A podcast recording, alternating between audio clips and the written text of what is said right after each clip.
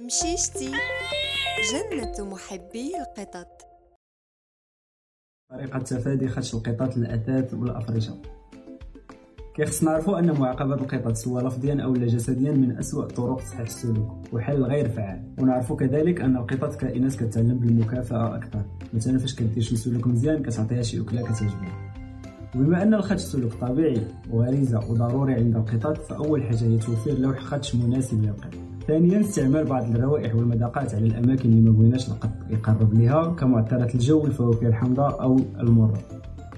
ثالثا قص أظافر القطط بانتظام. كاين طرق أخرى كتغطية الأماكن اللي كتعرض للخدش أو دير عليهم شريط اللاصق أو استعمال الأظافر البلاستيكية على القطط ولكن صراحة امنا تبقي كفاين لمثل هذه الحلول. شكرا على المتابعة.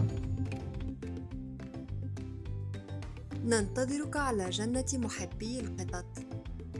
www.mshisti.com